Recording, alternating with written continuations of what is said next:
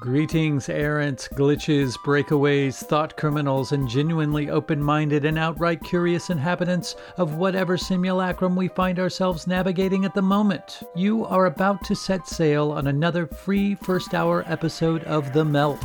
If you find yourself wanting to dig deeper and have the desire to join the conversation during our monthly Melt meetups, you might want to consider becoming a monthly subscriber. For a measly five dead presidents per month, you can have access to full length, early, and exclusive episodes.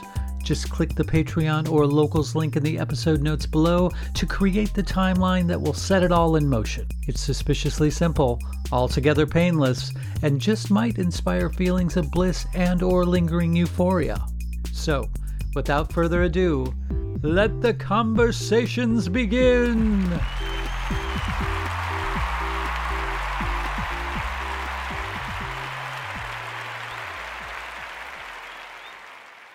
This is Hunter Muse And this is Chris Snipes, and you are listening to The Melt.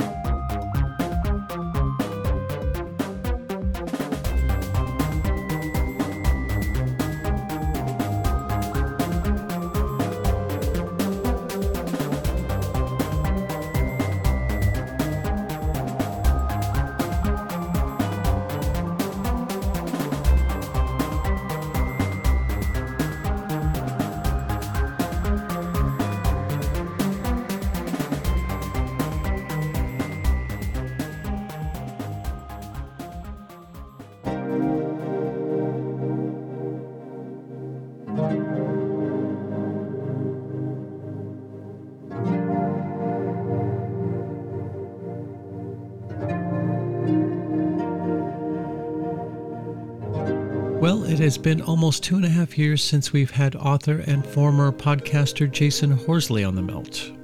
As a matter of fact, Hunter hadn't even become the co host yet at that point. As of yet, he is the preeminent returning guest here, this marking his sixth appearance. He joins us today to talk about his latest book, The Kubrickon The Cult of Kubrick, Attention Capture, and the Inception of AI. I start off the conversation by asking Jasun what he's been up to in Spain these days with his Land Made Man project. Well, goats, chickens, uh, and a vineyard is the latest. The vineyard is the latest addition. So, yeah, the land is remaking me in its image, and I'm trying to live up to the, you know, the biblical injunction to be fruitful and multiply. I can't have kids, but I can multiply grapes and goats.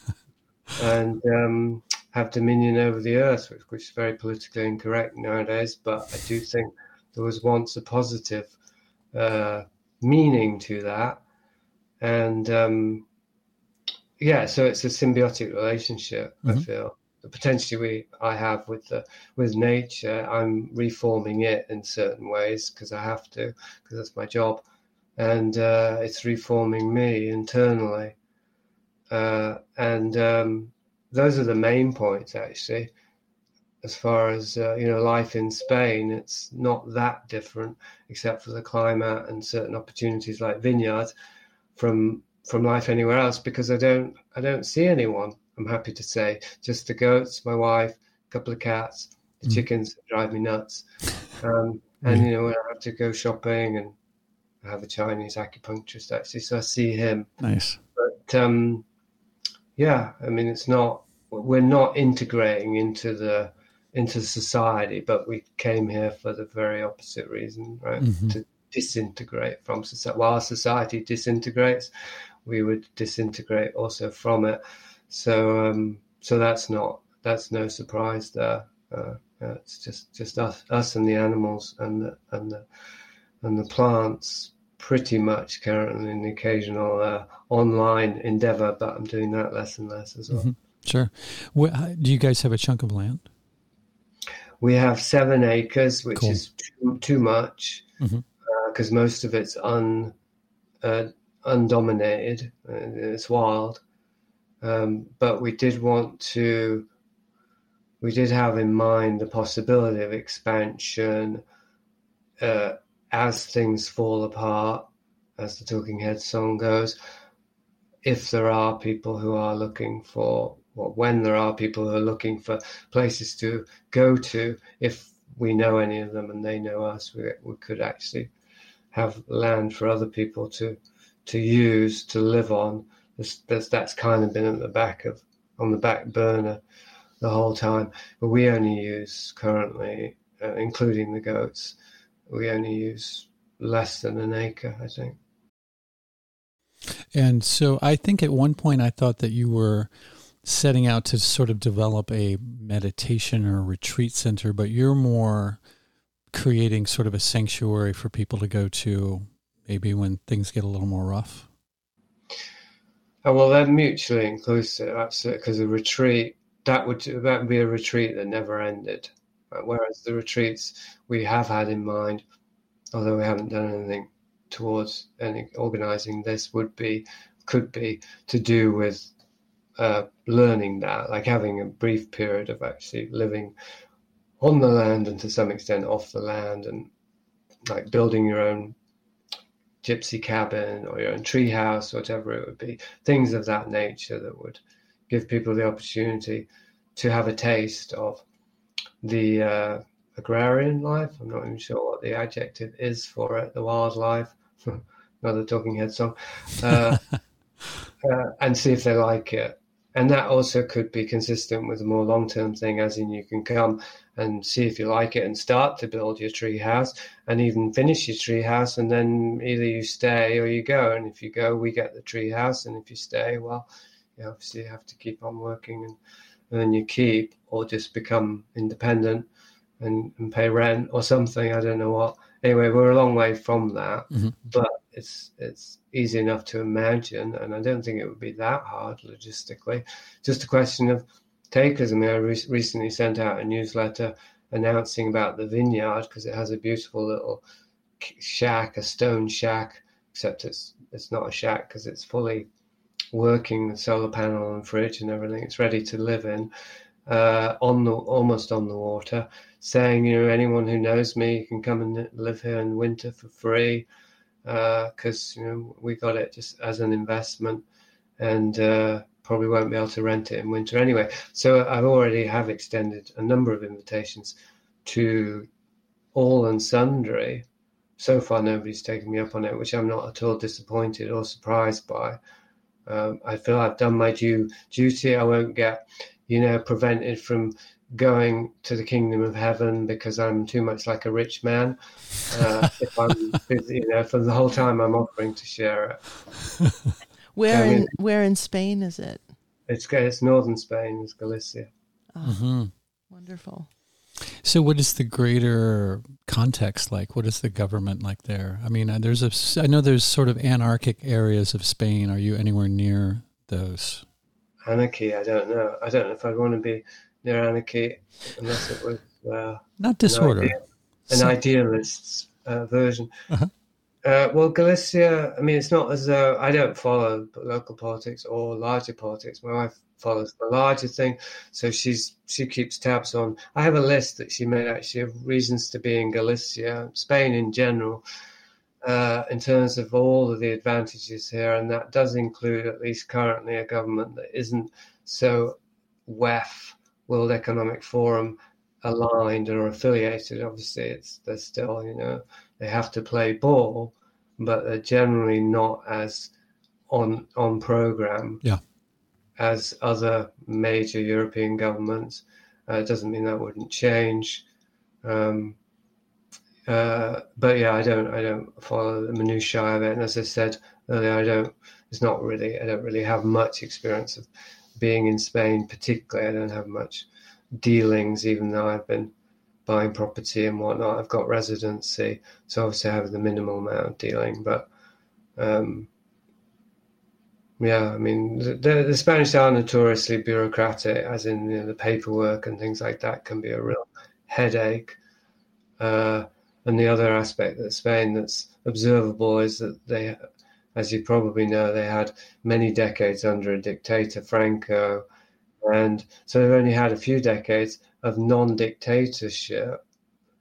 Um, and so they've only they've still been they've been catching up with the rest of Europe, and I don't mean that in a good way. So there, there's a certain there are certain attitudes here, but one of them includes an awareness of what a draconian government is like, um, and so perhaps a healthy degree of skepticism and suspicion about government and government control. Although you wouldn't have guessed it in the last three years, people have quite compliant here, but that may also be an example of they just know that you've got to keep your head down mm-hmm. without necessarily believing. Mm-hmm. You just have to act like you believe. I don't know. I didn't do enough surveys to actually gauge. Um, anyway, this is just some general points. Yeah, I was just wondering if that had something to do with the decision to move there, because maybe you were, you know, you would be in a greater political context where you would just kind of be left alone to do whatever the hell you wanted to do. Uh, it wasn't factored into the decisions. We didn't look in, into the deep background of Spain. Uh, obviously, living as far away from populated areas was always part of the package. We're actually not as far away as I thought we might end up. And we even have a couple of neighbours here, or actually quite a few, but I mean a couple that are close. And in the end, I did have to say, well, first of all, this is what's happened, so it's probably a good reason for it.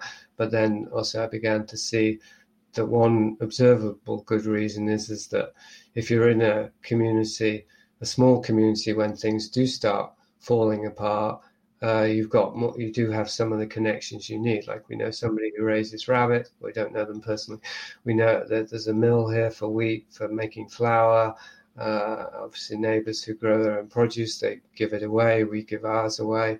There's already we're already part of a network that potentially could uh, be more self-sustainable by working together, which is the only way any of us are going to do it. I Absolutely. There's not going to be Jeremiah Johnson. I mean, somebody could do that. I haven't seen that movie in a long time. I know. It's a good good reference. Yeah, exactly. I remember seeing it at the theater, and and then there was a meme, a Jeremiah Johnson meme or something like that, where I don't remember what the text of the meme was, but it had to Robert Redford was just sort of giving this thousand yard stare to the camera, and of course some word underneath that made it all seem funny. But I really want to talk about the book. I'm so curious. You have such a brilliant mind. I'm interested in how you chose this subject. The Kubrick book. Yes. Uh-huh. Yeah, I get that question. Actually, that particular question, I do get it. Uh, I mean, I've only done half a dozen interviews for this book. I think but I think almost all of them, or perhaps all of them, have asked that. Um, uh, I'm going to turn it, turn the tables on you. Uh, what can you be more specific? Like, do you mean why did I choose to write about Kubrick? Or because to me, as I hinted at the beginning, Kubrick doesn't really interest me much, but the Kubrickon isn't really about Kubrick. Mm-hmm. Yeah, because you haven't you haven't read it. Um, so, but Chris could can tell you it's not really about Kubrick. It's about something that's observable. I think I'm try, I've tried to demonstrate it uh, by looking more closely at Kubrick and his films, and most specifically the people who are uh, enthralled to them. Mm-hmm. Yeah. So, like all, all, my recent books is very much about culture and the, the insidious or the, you know, the manipulative or the infiltratory uh, aspects of culture how it gets under our skin. Yeah, I see that as more Kubrick as being more the nexus of all of this other stuff that's going on around him. And his movies, as you stated in the book, sort of being used to almost gauge how people interact with them. And in many ways, it seems like the viewers have taken the bait and really have just deep dived into them so much that they parse every syllable and every camera shake in them to try and you know mine some deeper meaning. Yeah and so i mean last time we spoke we talked about 16 maps and hollywood so i think we probably all pretty much have an idea of at least my view but i think it's probably your view as well you plural of Hollywood movies in general, the manipulative aspects of them. Um, so this is going deeper into a specific example that the thin end it's looking at the thick end of a wedge the thin end of which is is that movies but also other probably everything in culture are designed one way or another to uh, elicit a response from us and to affect our perceptions to uh, influence our perceptions and therefore influence our behavior because if you influence people's perception you influence how they think about themselves and the world, and then you influence how they behave. So that that's that's the thin end of the wedge. Basically, anything that affects us, whether it's Jeremiah Johnson or whether it's uh, Crime and Punishment, um, or, or something you know very lowbrow like Big Brother or something, reality TV. It doesn't matter really. It's uh, we engage with it because it changes our mood and it changes the way we experience things. That's the whole point. So, what I look at with Kubrick is is uh,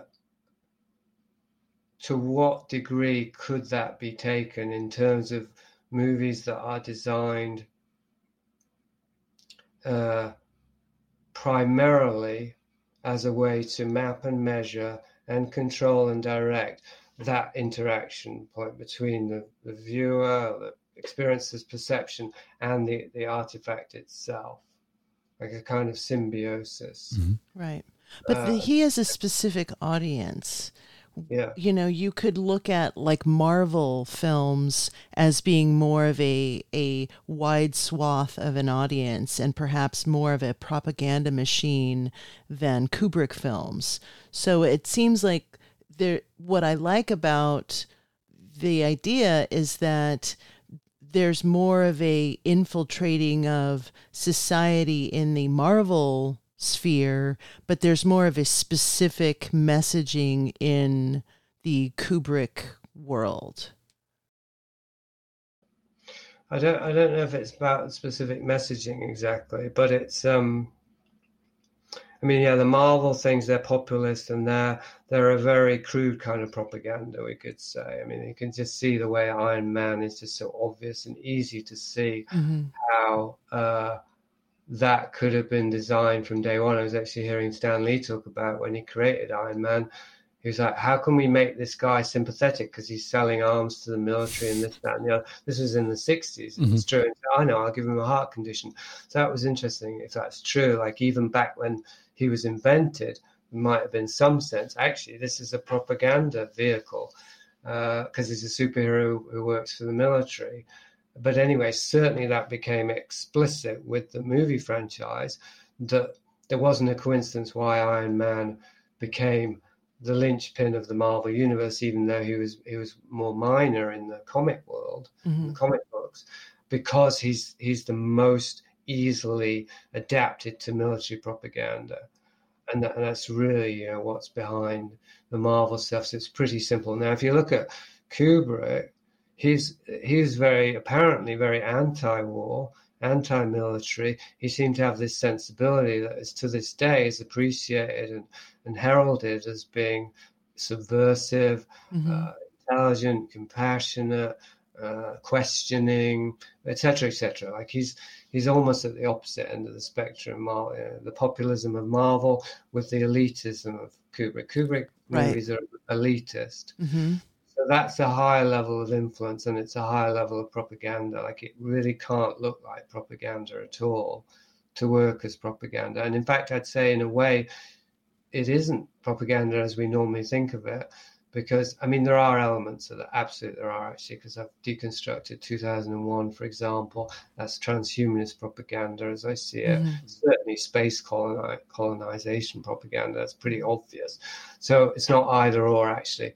But when somebody works at the level Kubrick did or, or Kubrick and company, um, even when it does have propagandist aspects, which to me are very obvious with 2001, they get overlooked because it's a work of art in quotes. Mm-hmm. So, so, that's the first thing is that if you, he's working at a very high level, elitist, uh, or other filmmakers consider 2001 now the best film of all time, which is a flashpoint really that the way that he's regarded. Yes. He's influencing the influencers. Mm. Uh, that's the first point. So, and, and how the propaganda gets very well hidden when you're working at that high level. The second point I was trying to make, I was going to get to was that if you're, um, this is much subtler and harder to describe, but if, if the object of the of the propaganda isn't exact isn't to um, or isn't primarily to implant ideas into your audience, but actually to extract. I'm going to keep it simple. Then that's a different level. Like I'd say, the Kubrick movies aren't so much about indoctrination, although they have that, they're more about extraction. They're designed to extract information from this is it's kind of a thesis statement, but obviously it's going to need some unpacking um, from the collective consciousness. And part of that, or central to that, is this elitist thing where the movies will get raised up and framed as extremely important social artifacts that require study, like the Bible, which is my current interest. Um, obviously, the Bible's influence is uh, incomparable. There's nothing else in human history, in the West anyway, that can compare or compete with the influence of the Bible. Um, anyway, it's just a counterpoint. But in cinema, we're practically at the point we could say now historically, whether it's true or not, there's this idea that Kubrick is the most influential and the most important movie maker. And I say, even if that's not true, it becomes true. Obviously, if people believe that, they give that much importance to it, and then it becomes true. And that's how you create a consensus. And the consensus, of course, is a way to manipulate perceptions and beliefs, as we've seen in the last few years with with the COVID and all that. Um, anyway, I actually said a lot of different things there, but uh, hopefully they can be strung together in some way that makes sense. How, how do you think that um, Kubrick became sort of a such a fetish object for movie buffs? How did he become the poster boy for that? Do you think that was that was orchestrated? Yeah, I, have a theory about that. Mm-hmm. Actually, that's, you know, I'm finding myself I am doing about Kubrick, so I just whatever. Just give in. Uh, I'm delivering where I said I wouldn't.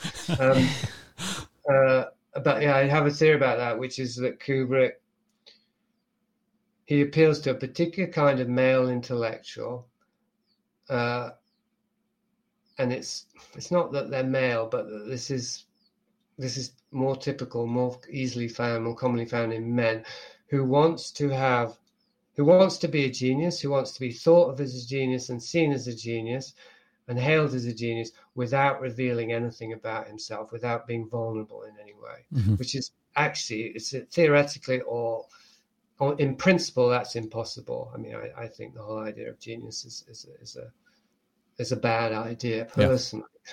But if we go back enough in time, we say somebody like, how far back do we have to go? Shakespeare. Let's leave it, you know, an easy example. I don't actually believe it was one guy. I tend to believe there was more than one. But if that was one guy, you kind of have to say, well, you got to invent a word like genius for somebody mm-hmm. who can mm-hmm. do all that stuff. Yeah. Um, what was my point?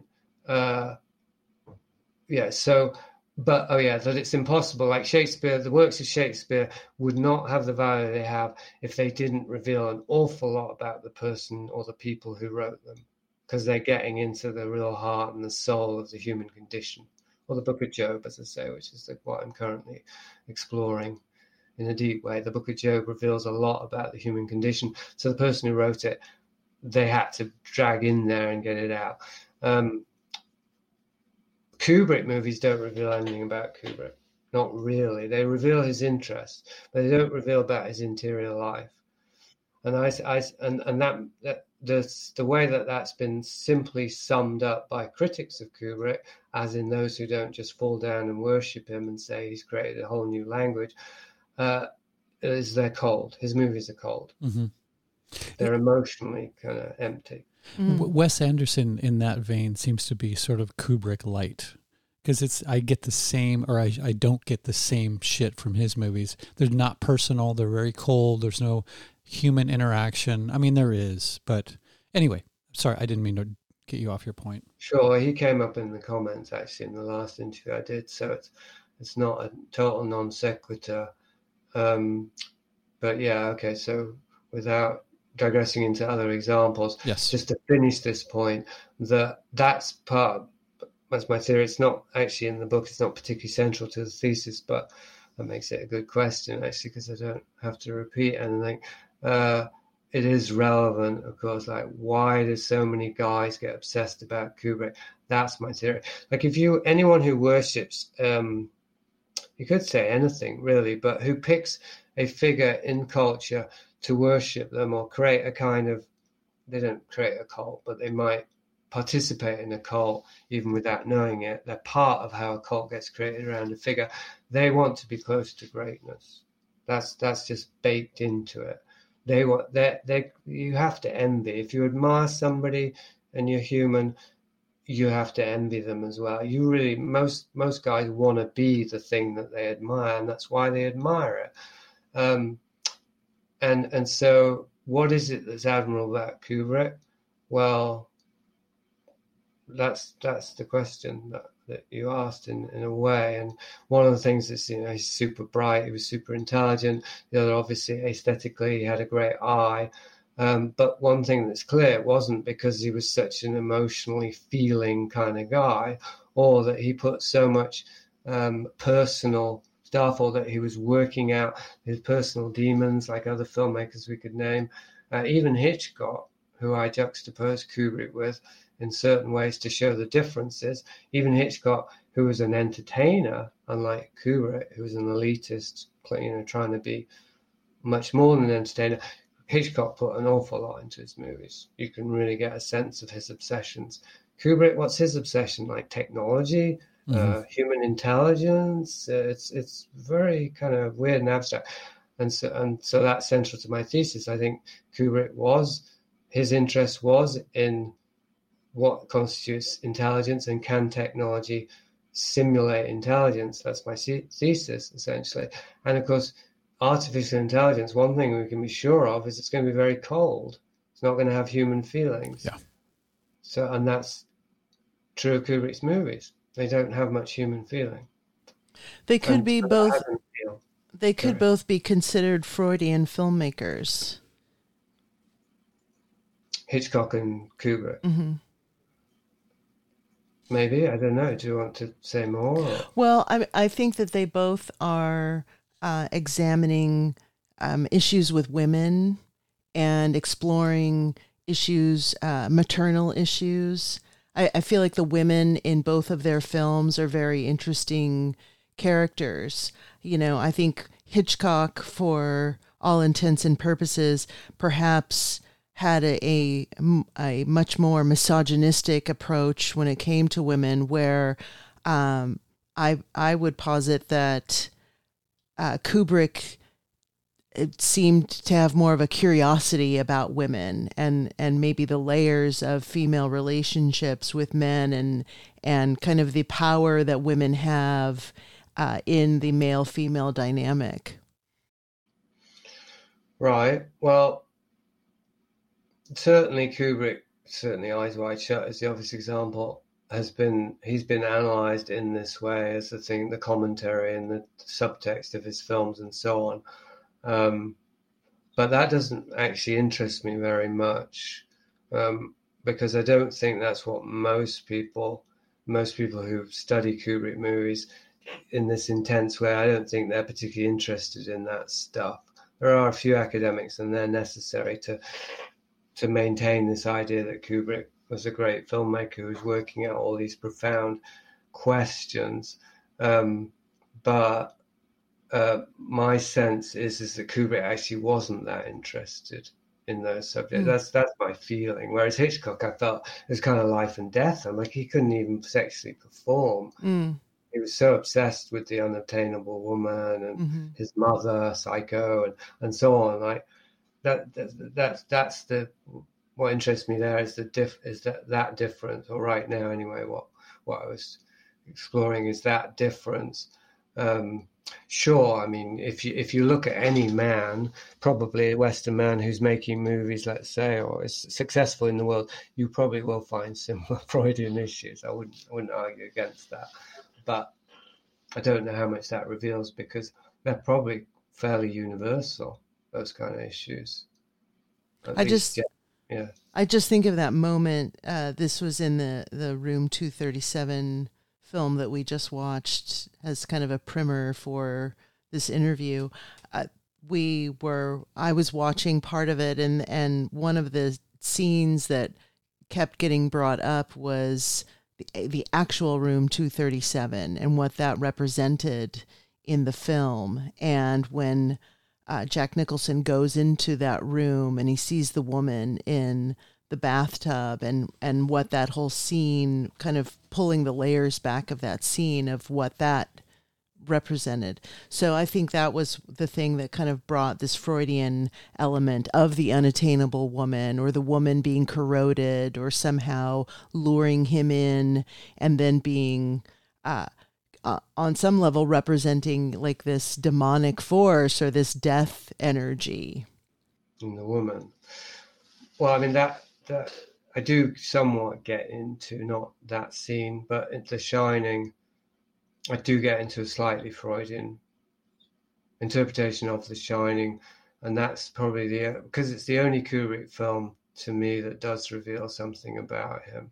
Like you could say in Eyes Wide Shut, obviously there were lots of ideas and themes and stuff around man, woman, this, that, and the other, but you can, you can't separate the medium from the message. Like Eyes Wide Shut, to me, that there's nothing recognizably human in that in that movie really mm. the characters is just so strangely stilted mm-hmm. mm-hmm. um, so then that's to me that's proof he's doing something else and he's managed to keep himself out of it really whereas the shining i think he couldn't i think he couldn't keep himself out of that movie that's just the only kubrick movie of late years that i actually like and find that has some richness and so i do interpret that movie in the kubrickon um, it's almost like I don't know what Chris thinks, but it's almost like a departure from the main thesis because I I, I, I examine the the Shining, yeah, for its psychological content and what I see it as a kind of blueprint, and I even tie together all the Room 237 interpretations and show how they're all related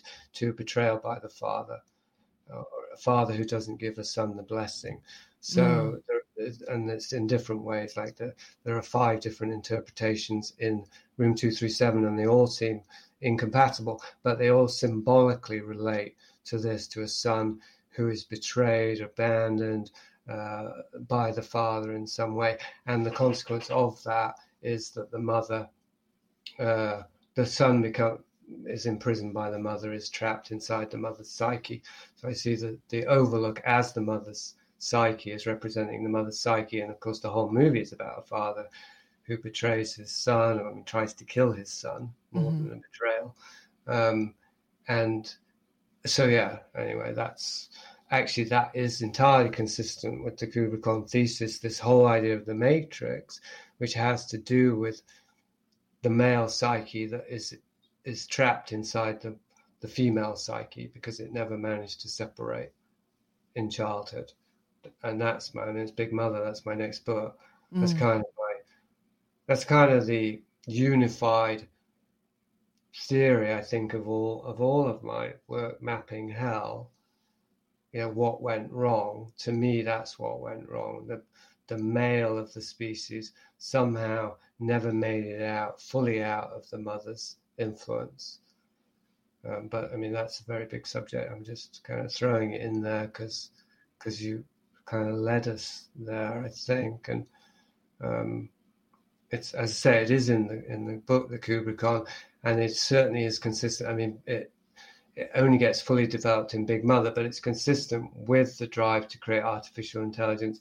If you connect artificial intelligence to this larger thing that we're living in now of creating a matrix, as in a whole social mm-hmm. structure talk about the nanny state, and the technocratic nanny state, an entire uh, panopticon of artificial intelligence controlled and directed uh, technocratic society. That is Big Mother. That's the recreation of the, the mother's body as an artificial construct in which um, no one ever gets to grow up. Fascinating. And I'm, for some reason, I'm randomly thinking of the. I don't know if you ever saw Ready Player One or you know about the part of Ready Player One where they go into the movie. They actually go into The Shining, and uh, I, I should have rewatched that before this interview. But yeah, there's a part of the movie. I don't know if you read the book or you saw the movie, but they actually go into the the bathroom scene and interact with that, and it's crazy. I don't remember all the details about it, but that's show, sort of shows um, some AI leanings into that because it was included in this code totally fabricated universe that that Ready Player One takes place in. But yeah, it also shows it's what I didn't know that. that. That's a good point. I would have included that in the book had I known it. Yeah, yeah. It might, it's worth checking out just at least that scene. Um, but what was the, were there any of those narratives or any of those takes on The Shining from Room 237 that you leaned into a little more that that resonated with you more than the others? Or did any of them? Uh, well, they all resonated the way that they were presented. I very much enjoyed that, and that movie did help me to re- revisit The Shining, mm-hmm. or give me a new interest in revisiting it. And there's definitely something, and and that was a, a big clue. Like Kubrick was creating movies, trying to create movies that would be Rorschach tests that would reflect the viewer's psyche back at him, mm. and which you could say that sounds perfectly benign and that's creative and all the rest of it. But I add these other elements and say that no, it was done more intentionally and more in a more manipulative way than simply giving the viewer an experience, but it's kind of harvesting. Because if you think what the viewer puts into a movie, mm-hmm. let's say this interpretation, where does that go? Well, it went literally into room 237. So that's a kind of good literalization of this. That the viewer himself or herself is creating these stories via their interpretation that Kubrick didn't put in there, but he created the movie in such a way it would draw them out of the viewer that's what I took about as attention harvesting, uh, getting information from the viewer that eh, that will feed AI. Anyway, this was, that was a digression because I was answering your question specifically. Um, I mean, I suppose the the most I don't know fruitful answer would be that it's it is all of them together. Like I might have a personal preference I think for John Fell Ryan's because he didn't really do much interpreting. He just did this weird thing of playing them backwards and forwards at the same time mm-hmm. and came up with all this stuff. And he wasn't particularly analyzing. Um, so I kind of enjoyed the flavor of that most. Uh, obviously, the moon landing is the most titillating. Mm-hmm. Um, and probably that's the one with the most legs. I mean, that that's a real meme if you write not a meme as in an image, but it's, mm-hmm. it's it went viral. Yeah, yeah. Mm-hmm. Um, I don't exactly find it credible. I find I but I find it credible that uh, it was intended. Like of all the interpretations in Room Two Three Seven, I could see that that one was intentionally put into mm-hmm. The Shining that people would interpret it, not because it's true, because I don't think it is true, or not wholly true anyway, maybe 50% or so, um, but because it would be generating obsession. Um, yeah. So what what 50% do you think is true? I'm just curious. I, I, I, am very fascinated by that whole narrative myself. I think that the moon landing footage is, is fake, mm-hmm. is true. As I've said on Twitter, it couldn't possibly have been Kubrick because it's too obviously fake.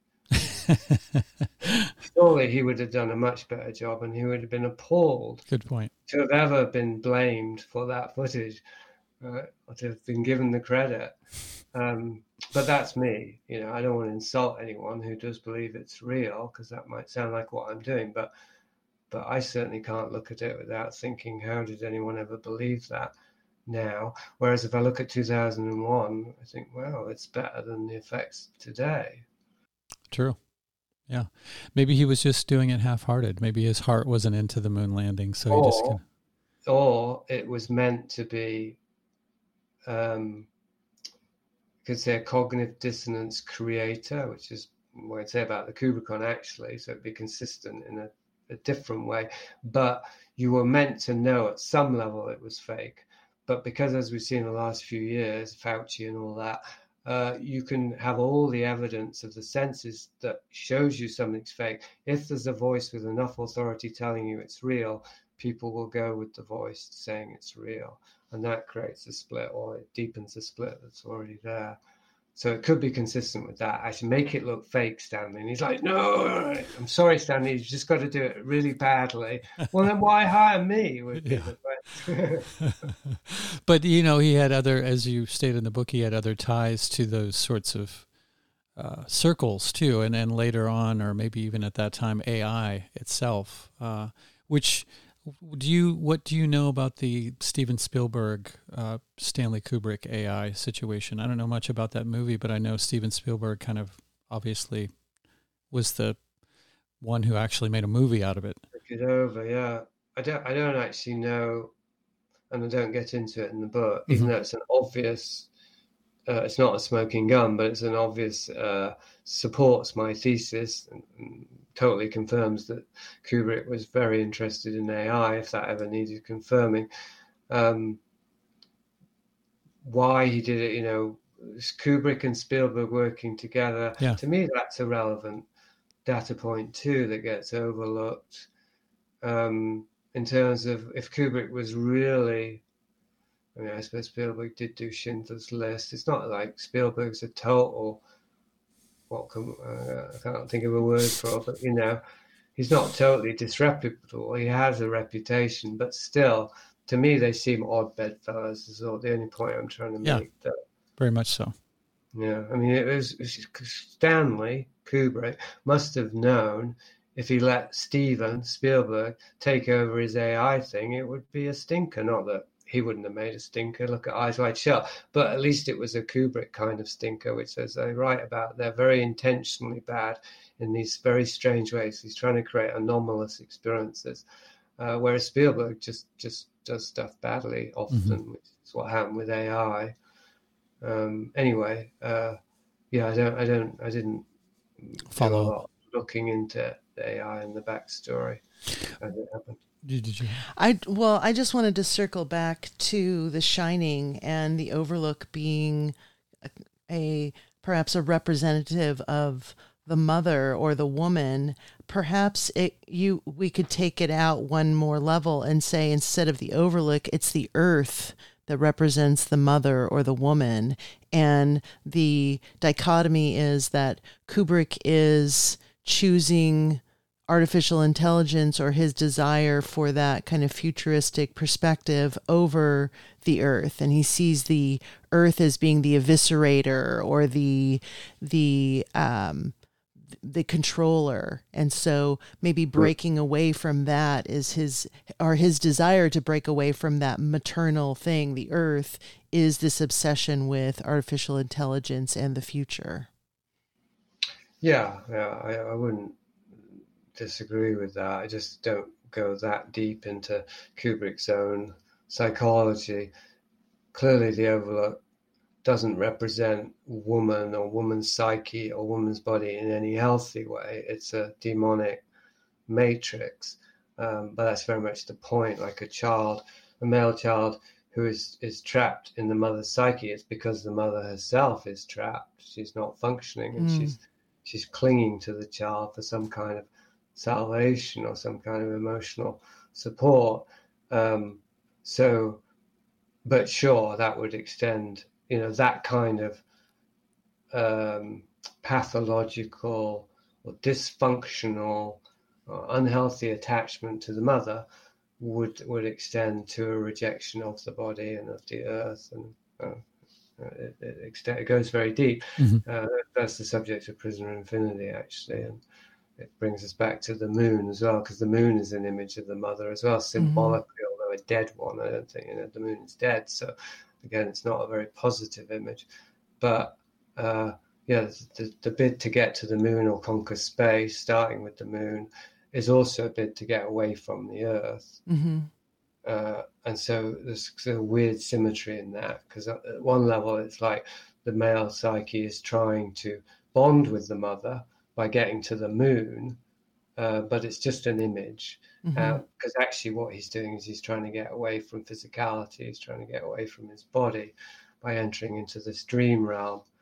uh, which brings us back to the Matrix again, and movies in general. Right? You know, what what are movies and why why does somebody make movies and why do we want to watch movies?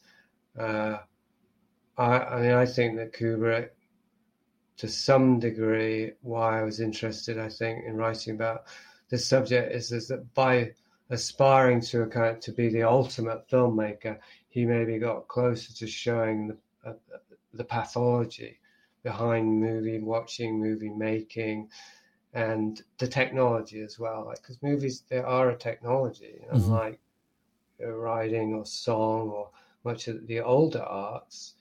They weren't dependent on technology. I mean, you could say a, a flute is technology if you want it. So it's not. It, it began. You could even say a, a pen is technology, but you don't, strictly speaking, need a pen to write a poem. You certainly don't need anything to sing a song. Movies, on the other hand, uh, were probably the first art form that was just completely and utterly dependent on technology. Yeah. See, I would think.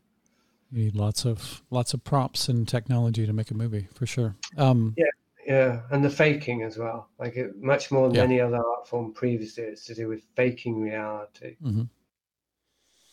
Uh, what role, and perhaps you, you may have answered this question in so many ways before, but what role do you think that Kubrick, or maybe the better question would be Kubrick's movies, played in the superculture?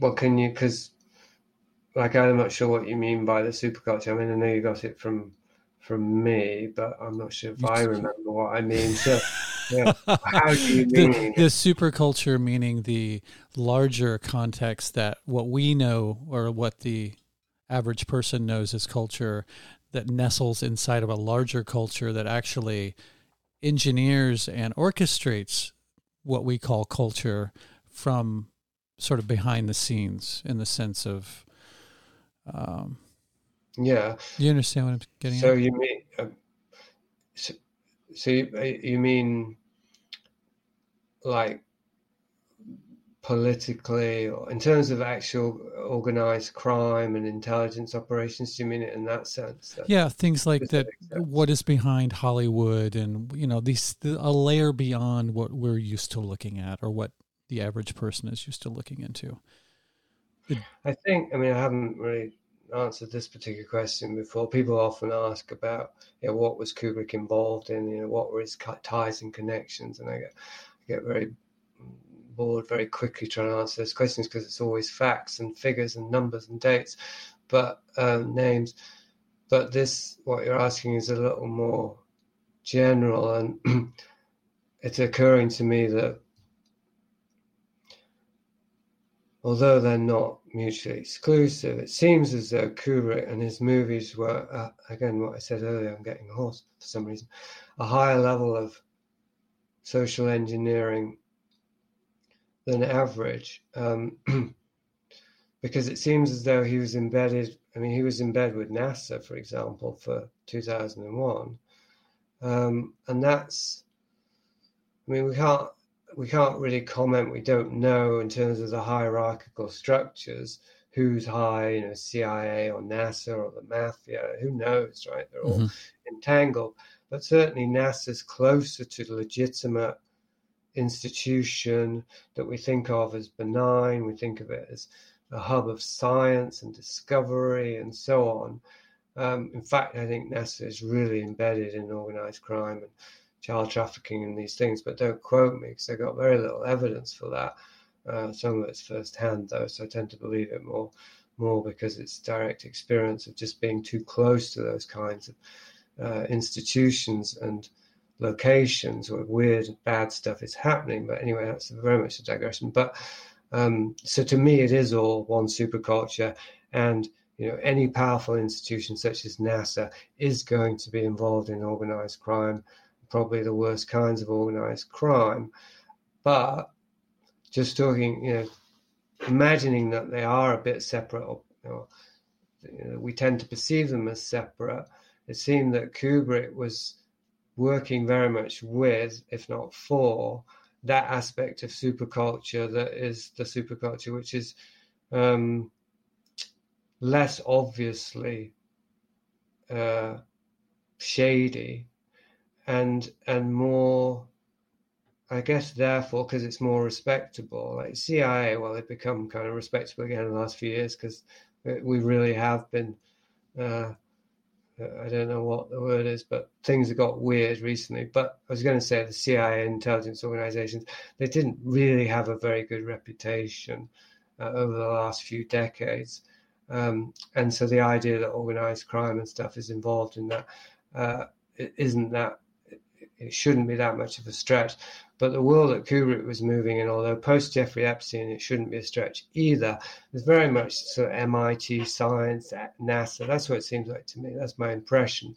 And uh, so he was, I think he was, of all the filmmakers I can think of, bar none, he seems to be the closest to rubbing elbows with a kind of visible elite like Minsky, for example, Marvin Minsky. He was hanging out with this guy for 2001. Arthur C. Clarke, okay, he's a novelist, but still, he, he's kind of, you can see his elite connections. They're quite visible. Um, and even the way that Kubrick is viewed, he is the film director's film director. Like, yes. He kind of embodies the whole idea of elitism, mm-hmm. even though he's often presented as this family guy and this very ordinary guy. Yeah, he lived in a mansion, but what, what would you do if you had money? You know, there's all this apologies for him. Um, but he still exuded a kind of elitism. Uh, so yeah, I mean that's that that's my sense is that he was he's more obvious. I think he's more obviously useful to the superculture, and because his his influence and his operations were more closely aligned with the visible edifices of power like NASA and science and whatnot, uh, as opposed to a filmmaker who's who's just embedding certain messages in there and uh, you know creating some sort of insidious propaganda. I think I, my impression is that Kubrick was very much a key player in a long term game plan involving the creation of this big mother thing, so artificial intelligence, algorithm run society. Uh, that, no, you know, without doubt, is uh, you know a, a, major tool, if not the major tool, for social control in the 21st century. You know? Computer technology, cybernetics. And uh, Kubrick's the only filmmaker I know who was visibly involved in that aspect. It's interesting. Hunter and I were recently how how this is kind of a, a, a recent example of how Kubrick is still in the pop cultural lexicon. Hunter and I were recently watching this cartoon on Netflix called Inside Job, which is basically uh, very conspiracy, like every conspiracy that you can possibly think of is somehow drawn, like looped into the, the plot arcs of this cartoon, which is episodic. And in one scene, they are in a cloning lab, and there are lots of different celebrities and um, religious icons. I don't remember who all was in there, but there's several of the cloning pods that had Stanley Kubrick in there. There's like seven Stanley Kubricks so it's like eh, he's still he's still around. He's still in the in the peripherals. Kind of interesting. Yeah, yeah. Well, he's he's iconic, and um, it's ironic then that in a certain way he is identifiably this kind of elitist social engineering kind of filmmaker while at the same time part of his central to his reputation in 2023, which has been really boosted by the post Room 237 crowd, as in the YouTube kind of exegesis, exegesis is that he was a, some sort of whistleblower, some sort of, you know, yes, he was an insider, but no, he wasn't really working for them. He was working against them. Mm-hmm. His, his, movies will set you free kind of idea. Yeah. That just seems really ironic to me. Yeah, it is kind of interesting that uh, he as you said, was an insider, but he was sort of, if we're to believe all of these different ideas and theories, sort of sending us messages, uh, very blanketed messages through his through his works. uh, that he, one of them being that he participated in filming the moon landing and that he obviously was not pleased by that because he's, if we are to believe these different narratives, has been trying to tell all of us that he did have something to do with that. And maybe he was doing it against his will and maybe there was some kind of deal made and maybe that's how he got to the position that he was in. Who knows? Because he's, you know, his movies, I'm, I'm more fascinated by the fascination that people have with Kubrick's movies than I am his movies. I don't think that they're that great to to to be honest. Um, so it's interesting that he's heralded as such a a masterpiece filmmaker, and I, I just don't think his movies are that good. I mean, they're they're decent, they're well made, but they're not. You know, it's subjective. I know, but uh, maybe. I mean, at some point subjective has to become objective. It's just you don't want to be the guy who's saying, "I know that point," right? And you know you're probably going to get into trouble. Uh, but yeah, obviously, you know, I agree, and hopefully, reading, uh, hearing the Kubrickon, uh, it doesn't sound like you needed help because you didn't probably have the as a film writer for 20 years. I, for me, it was more than just, well, these movies aren't that great. I don't know what everyone sees. It was like, what's going on with you people? Why yeah. don't you see? Uh, particularly Eyes Wide Shut. It did bother me. It really did bother me.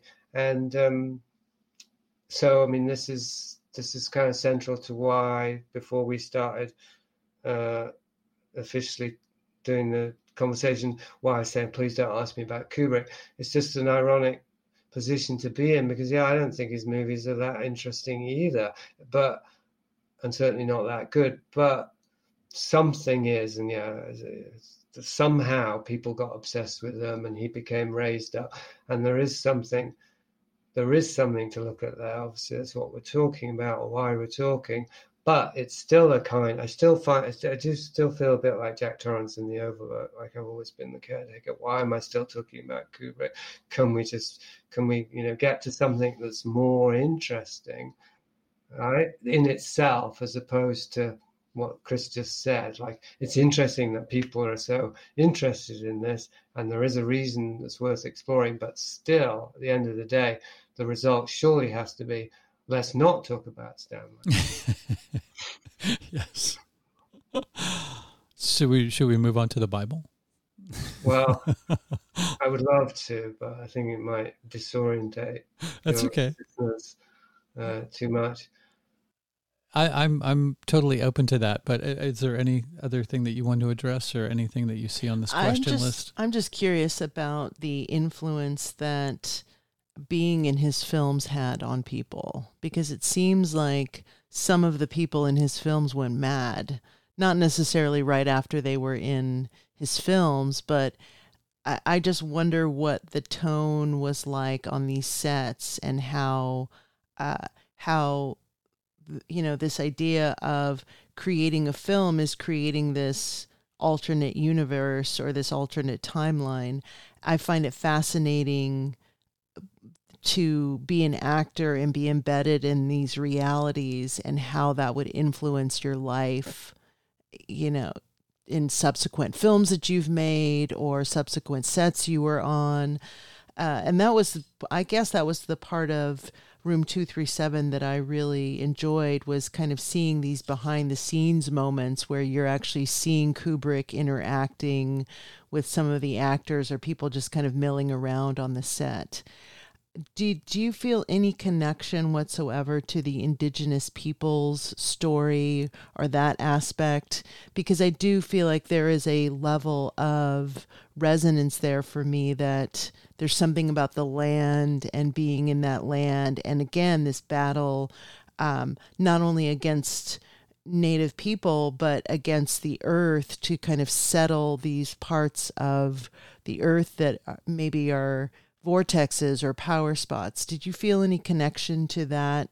That do you mean in room two three seven? That yes. interpretation. Yes. Uh, no, although I mean it's not that I don't, in a general sense, but not while watching two, room two three seven. Although that one at least did have, correspond with uh, a plot device in the film. Mm-hmm. You know, did say it was built on an Indian burial ground, so which wasn't in the novel. Um, I'm wondering if there's a connection between because it's like you started with one interest, which was the effect on the actors, and then you moved to the indigenous. Are those two subjects connected? I, I, I feel they are because I do feel like there's a not necessarily a curse of uh, the the people that the people who have you know been on this land and maybe uh, you know, had some negative influence by drawing attention there. I don't know. I, I just felt like there was perhaps some overlap with Stanley and his desire to be in this specific place and maybe to add these elements of um, indigenous people and kind of the bastardization of that whole subject matter from the white man's perspective. Uh, so I do feel like there there is some commingling there. I guess maybe I'm not articulating it properly. Uh, I'm also curious because I like the devil in the details. To me, to, to really get to grips with something. Uh, who who do you think went mad? He said that people involved in Kubrick movies went mad afterwards. Well, clearly Shelley Duvall has had some mental health issues and has seemed to kind of go off of the rails.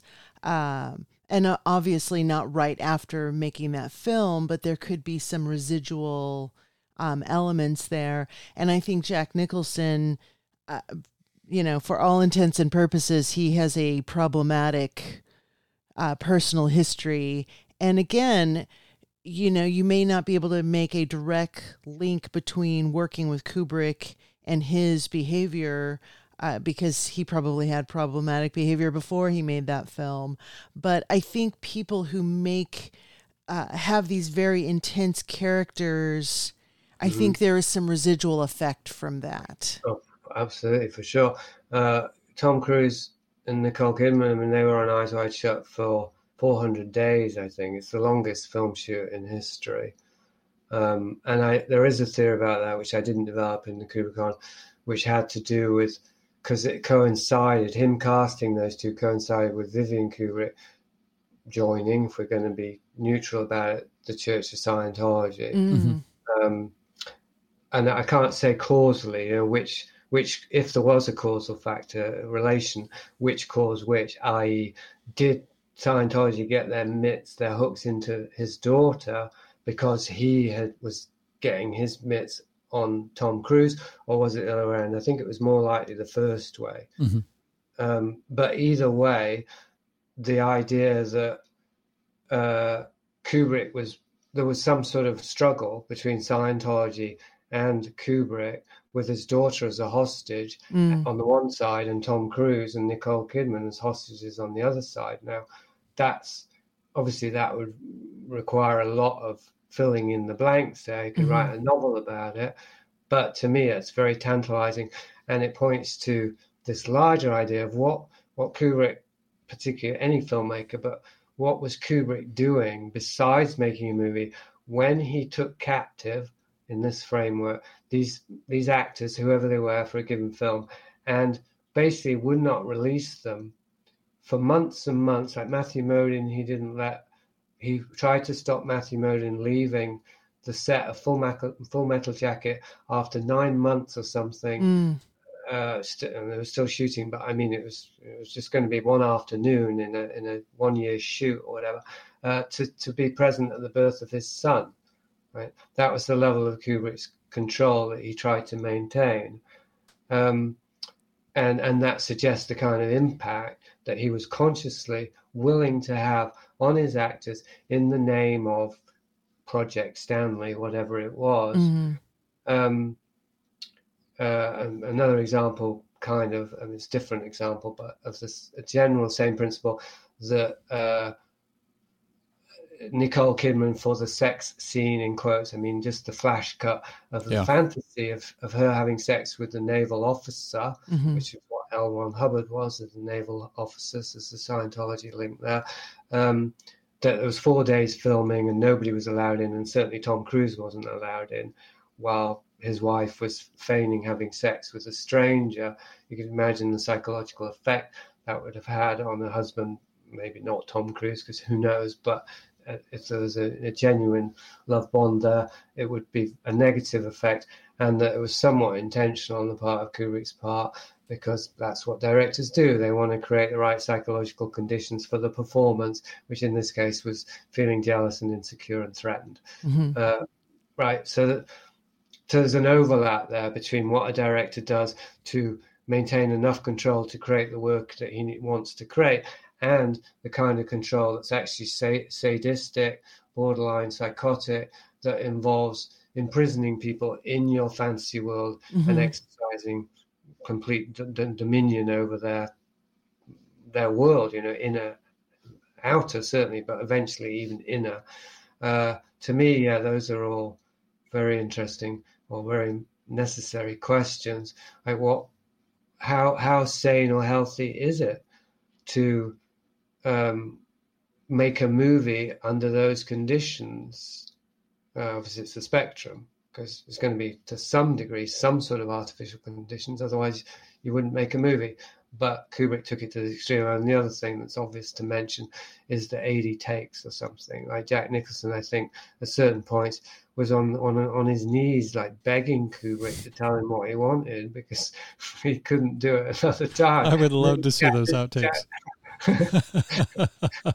this is Jack Nicholson, right? He's, yeah. he's not going to bend over for anyone except Stanley Kubrick, maybe. Thank you for taking the time to chat with us. I'm sorry it's taken a, quite a while to choreograph, but better late than absolutely never. Well, we didn't actually do any dancing, so I'm not sure how much choreography was required.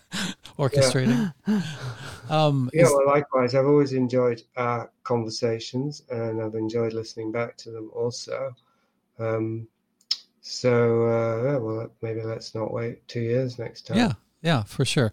Is there any place that, these days that you want to steer somebody to find more of your work or what you're up to now? That's a good question. I mean, presumably you'll put a link. So I've yeah. got a link, link tree with all these different links. But to be honest, I, am not maintaining much online currently. Okay. So I don't have much to plug except I've got another book, Big Mother, but you know, maybe we'll talk about that another day. Mm-hmm. Um, landmademan.com is the site.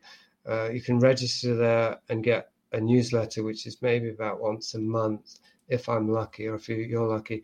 And uh, that gives updates on what I'm up to in the physical world and uh, whether or not there'll be online events because I was doing fairly regular online events. Mm-hmm. Uh, I am I have recently said that I would start a men's group again if there was interest, and also a um, understanding God, children of Job group, as in let's let's look at this weird book of Job, let's look at the Old Testament, let's let's try and sort the seeds of the the Bible, the good book, and, and find what's really of value mm-hmm. in there, because it's a real mixed bag, as I'm sure you're aware.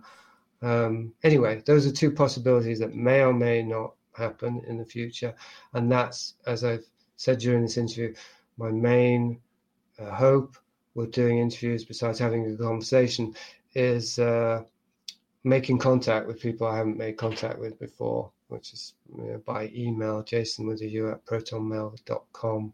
I always like it if people introduce themselves. Mm-hmm. I do do one to ones occasionally, helping people to orientate themselves towards as much as reality as I've managed to do. Obviously, I can't take them any further than I've managed to get. I have this great uh, book of Job that's written by Nick Cave. Oh, he, and I was just looking around for it to see. Write, he wrote the That's forward. Weird coincidence because my uh, my sister Freudian slur. My sister asked me today, would I be? What did I think of Nick Cave as a Christian or as a commentator on the Bible? And I said, well, I wouldn't want to hear what he had to say. I do think he's probably better than most. But then I kind of recalibrated. Oh yeah, maybe I would, because. Uh, but I had no idea he had uh, written a book. Yeah, it's a thin it's a thin book that is about the book of Job and Chris is saying he wrote the foreword. Yeah, what they did was they broke up the books of the Bible and different people wrote forewords to the different books. Yeah. That's my understanding unless this is something completely different. Oh, I see. Yeah, I yeah. the way you said that sentence, it sounded like Chris wrote the forward to Nick Cave's Hold on, hold on a second. I just found it. Uh, but now I understand. They got Nick Cave. Oh, that feels a bit marketing cynical. But anyway, they got Yeah. Nick Cave to write a forward to And- the Book of Job. And he's not. Picked it though. Yeah, exactly. He's not a Christian. At least the last interview that I heard him where that came up, he he he has a lot of Christian characters and he talks about God in his songs, but he's never professed to be one himself. So This is a set. Oh, geez. Of course, I can't get the. This is a set Of uh, books from the of books of the Bible, and this is the book of Job. Book of Job, an introduction by, but it says Louis Louis de Bernières. He wrote the introduction. Yes. Oh yes. Uh, and Nick Cave did what then? Um. Here's Revelation. Nick uh, Cave signed it. yeah, exactly. he revised it. The King the King Nick version. King Ink probably Somehow, would be more. yeah, I can't remember. Somehow he's involved in this. I thought he wrote this section. Maybe he wrote a blurb on the back. Yeah. I'm Right. Nick Cave and I write songs about the Bible. Maybe I Maybe you have the wrong book. Maybe he wrote a I thought it was this one for some reason. Yeah, Oh, it's somehow- really. Somehow I'm relieved uh, if it's not true. Because, well, I don't know. Yeah. It's called the Pocket Canons, the words of the wise. Does it have? Yeah, it has the Right. list on the back. Yeah. And oh, here it is. Nick New was- Testament, the Gospel according to Mark Yes. is what he wrote. It's Nick Cave. right? Yeah, yeah. So I think I am relieved. I, I crisis, think it ought to crisis averted. Yeah, because I've become aware that I'm joining a kind of lineage by by um, trying to understand the Book of Job, like finding all these other authors before me, Mhm. going up thousands back thousands of years. And uh, I think I would be disturbed if Nick Cave was in that lineage. oh, that's funny. We just recently had Anne Diamond on. Uh, Oh, too. great. Yeah, yeah, that I learned about her from you. So thank you for that. Was it good? It was Did great. a good- Yeah. great. Fantastic conversation. Yes. Okay.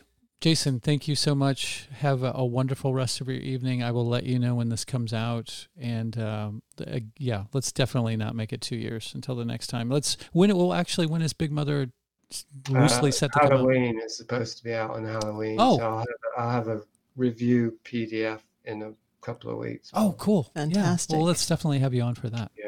Kubrickon was just a warm up, really. Cool. Wonderful. As soon as you have a copy, a PDF copy, please send it to me. Will do. Cool. Awesome. All right, Jasun. It's an honor and a pleasure always Yes. to talk to you. We send you many blessings. Thank you, Hunter. Thanks, Chris. Yes. Till next All right. time. Yeah. Alrighty. Much love. Bye. Farewell. It's good to good to speak with Jasun again. It was. Yeah. He's great. He's looking I, good these days. I always enjoy his his uh, conversations that we have with him. He's a very very smart man, and it's nice to talk to smart people. I enjoy it. He is. He's got a good, um, a masterful way of articulating complex ideas, which I struggle with very often. So yes, I appreciate his intellect and uh, his way of grappling with uh, many of the ideas that we've talked about on past podcasts and that he talks about in his books. Um, fantastic stuff. If none of you out there have checked out any Jasun Horsley material, you should look into it. He had a great podcast uh, for several years called The Liminalist. I think you can still get it any place that you get podcasts, and he rounded it out at 300 episodes. So a lot of fantastic conversations embedded in all of that. Two chickens. Well, maybe that's why they're so squawky, is they need more more friends. Do, are chickens pack animals? Yeah, Are they're they? flock animals. Yeah, I guess most birds are. Are there any loner birds? Um, shrews, maybe the, Shrews? the flightless bird, the the little tiny bird from Australia. I think they're loners. I thought a shrew was like a mole. Oh, yeah. Maybe It's- that's why they don't fly. Yeah, no, no, no. There's another one. There's a flightless bird that is a solo bird. Oh, okay. not a shrew. Maybe maybe you're right and I'm wrong. Who knows? That's possible. I don't know. I don't know either. Anybody out there got any answers? if we were live streaming, we could we could ask you to hit the chat room up, but we are not Exactly. live streaming. We haven't gotten the Yeah. gumption to do that yet. But yes, it was a great conversation. I I'm glad that somebody else who is maybe I don't know if he would classify himself as a current film buff or a current film fanatic. Fanatic maybe is too dramatic of a word, but at least a former one um, doesn't get the Kubrick hype. Um, yeah, I, I like his movies, but you know, I like a lot of movies. Uh, I wouldn't put necessarily his high above uh, the ones that I genuinely think are works of art. I may like Room 237 more than I like any Kubrick films. Just Jasun, just because I like the the the making fun of Barry Lyndon. how which, boring it is. which I thought was a beautiful film, but I'm not a big fan of Ryan O'Neal and who I find to be ultra ultra creepy. Um and so I like the fact that that film made fun of Barry Lyndon. I've never seen Barry Lyndon, so it's so boring. Mm. It's so it just meandering and it's it's like if someone tried to take a painting and make it into a film. So like every shot looks like a painting, which is should sounds great, but it's just not not it's not uh interesting. It's not an interesting movie. don't. Okay, I'll make sure not to watch it. I will make sure that you make sure not to watch it. And I I'll- got I will make sure not to watch it with you. I got very much into very much might be stretching it a bit, but I was uh, a, a Clockwork Orange fan back in my late teens and twenties. Um, I think there was something about, and Jasun has sort of alluded to this previously and in Kubrickon, um, fascinated by the violence, fascinated by the irreverence.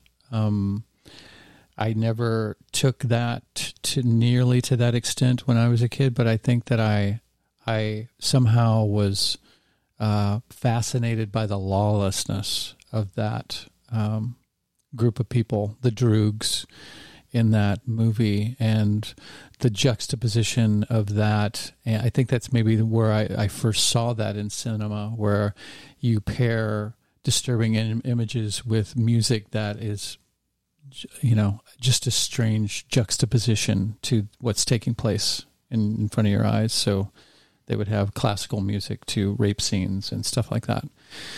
Um, so I was fascinated by that idea. And uh, I think that I watched it several times during that time period, but I haven't watched it in probably, geez, at least 10 or 15 years. But I would like to see it again just to see what I where I land with it now.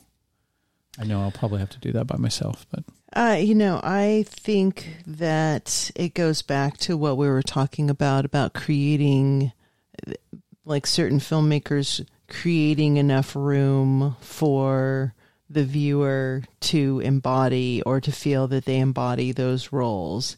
And I think there's a fantasy element to some of his films where you may not want to be the the uh, Jack Nicholson character, for example, in The Shining. You may not want to be Alex in um, A Clockwork Orange, but there's this uh, desire to explore what that psyche or what that pathology is, and so these films satisfy that.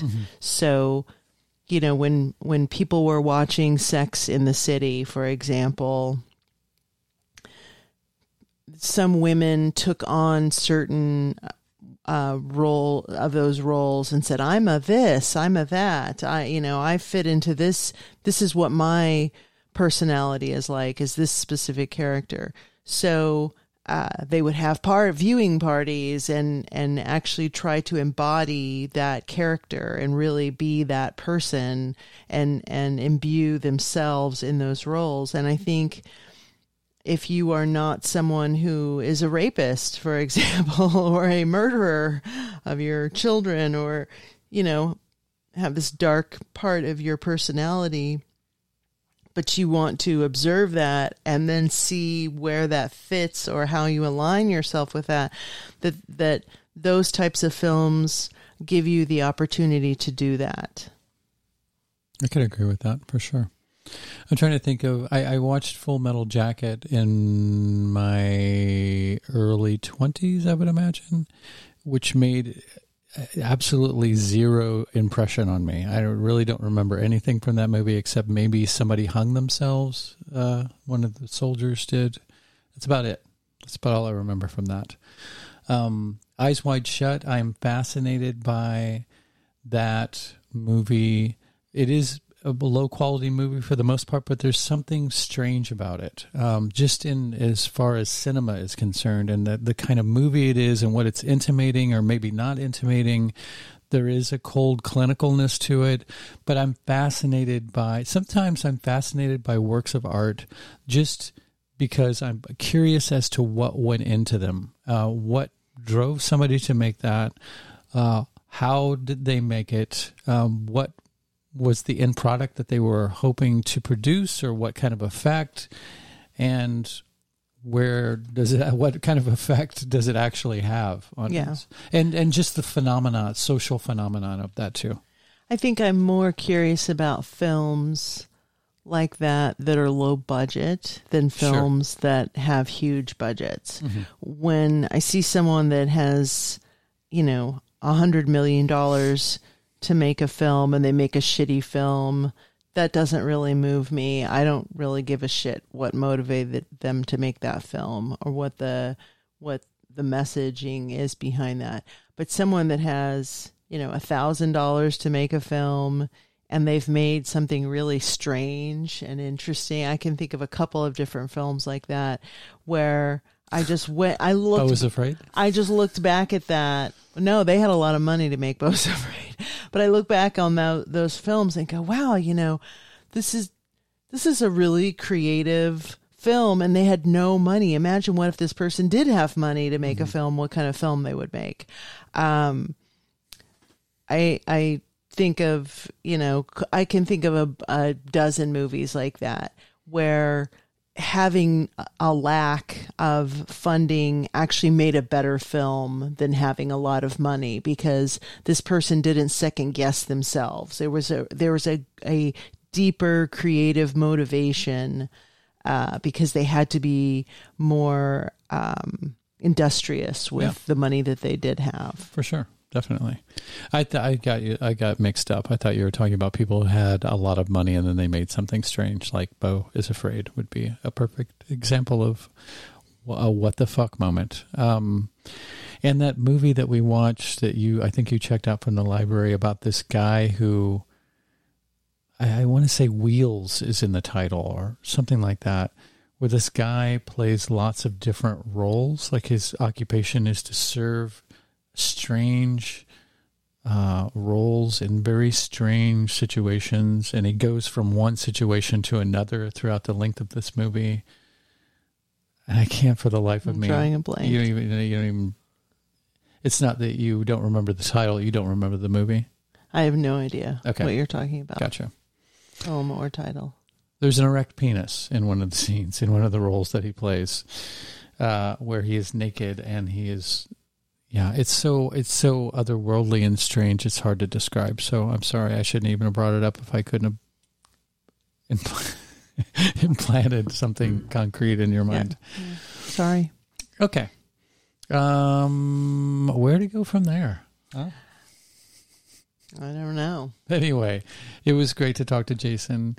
Um, I, am interested uh, with the direction that he's taken. Um, and he has done that several times in his life where he there are different chapters where he goes from one um, living situation to another living situation and uh, for very i'm assuming for very specific reasons just because of who jasun is. Um, and i find that level of adventure and openness and willingness uh, refreshing. Uh, most people don't operate like that in the world uh, but he takes chances and gets into different uh, situations. And uh, this current one seems very, very interesting in Spain uh, with a little chunk of land. Trying to, and I meant to to ask him more about how self sufficient they actually were. Like, does he still have to go to the market every day or every you know several times a week, or do they pretty much produce their own? He said he did. He went to the market. He didn't say I, we didn't get a schedule, but he did mention that. Okay. I was trying to think of a funny joke, but it wasn't coming. I'm I'm hungry right now, so I'm a little distracted, and I've got to get on chicken run building here very soon. So Oh, that's right. Yes. Cool. The chickens will be happy. they will be happy. Yeah. God, it needs to get done. That's why I feel like when I have free time, I've got to utilize it. Yeah. Um. So I we're gonna try to keep this under 20 minutes this time. Yep. Uh, thank you very much for listening. Hopefully, you enjoyed it. Hopefully, it compels you to go out and check out some of Jasun's work. Um, again, his podcast is fantastic. I I could recommend. And the last five of his books, that's the all I've read by him. So, but they're all really, really good. So yeah, check them out. Links are in the in the episode notes. I'm just looking. I know, it looking looked like you were smiling at somebody that I was am. smiling I'm back just at you. looking at the books. They make me happy. I like books. You still haven't integrated both of our books, though. All of my books and all of your books. I get the feeling you don't want to do that. It's like a joint bank account, a joint book account. like my books are going to affect your books or something. No. Affect your books. Okay. With an STB. Oh God. B, not D. B for book. I know. I got it. No, I just I don't know how to do it. It's such a huge project. I have a lot fewer So, books than you do, my I dear. know. I know. I know. It'd just be throwing a few of my books on your pile, your many piles. Yeah. Yeah. Yeah, it's not going to hurt. You just tell me what the class of, or categories are, and I'll put them. Oh, I can. The category is we need more shelves. no shit. Yes. And discernment. Can anybody offer any simple discernment advice? How dare you? There's this. There's a place where discernment and space meet up. It's a I very know. tangible place. I don't know where that is. and we're there. It, we live in it. This room is where that. You're just looking at how you look. You're, No, I'm looking at the doggies to see if it makes ha- horns on my head. but it doesn't, which is good. Okay. We hope All you right. enjoyed it. Much love to you. If you want to contact us uh, for guest recommendations, casserole recipes, whatever, just to say hello, the melt podcast at protonmail.com or hunter-muse at protonmail.com. and you can get pretty much to anything and all things melt related by going to themeltpodcast.net. I almost poked myself in the eye. You're watching the unraveling of Hunter. You're Yes, No. exactly. not unraveling. Slightly Okay. unfurling. Thank you for listening, and until next time. Fare thee well. Do you like our new Jim Bob uh, uh, pinned logo up there? I like it a lot. I Thanks, do Jim. Bob. Thanks, Jim Bob. Goodbye. Meow. Thanks so much for making it this far. If you've liked what you've heard and you are thus inspired to contribute to the well being of the melt, there are a few easy ways to do that.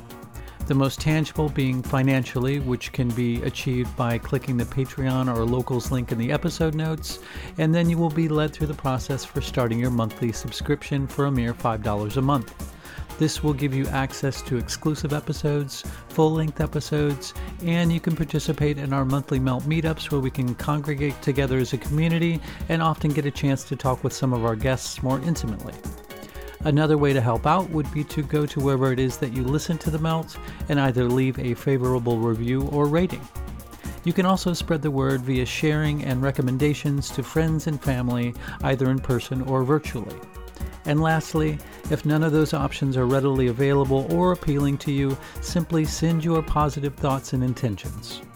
In an interconnected and quantumly entangled multiverse, these also go a long way.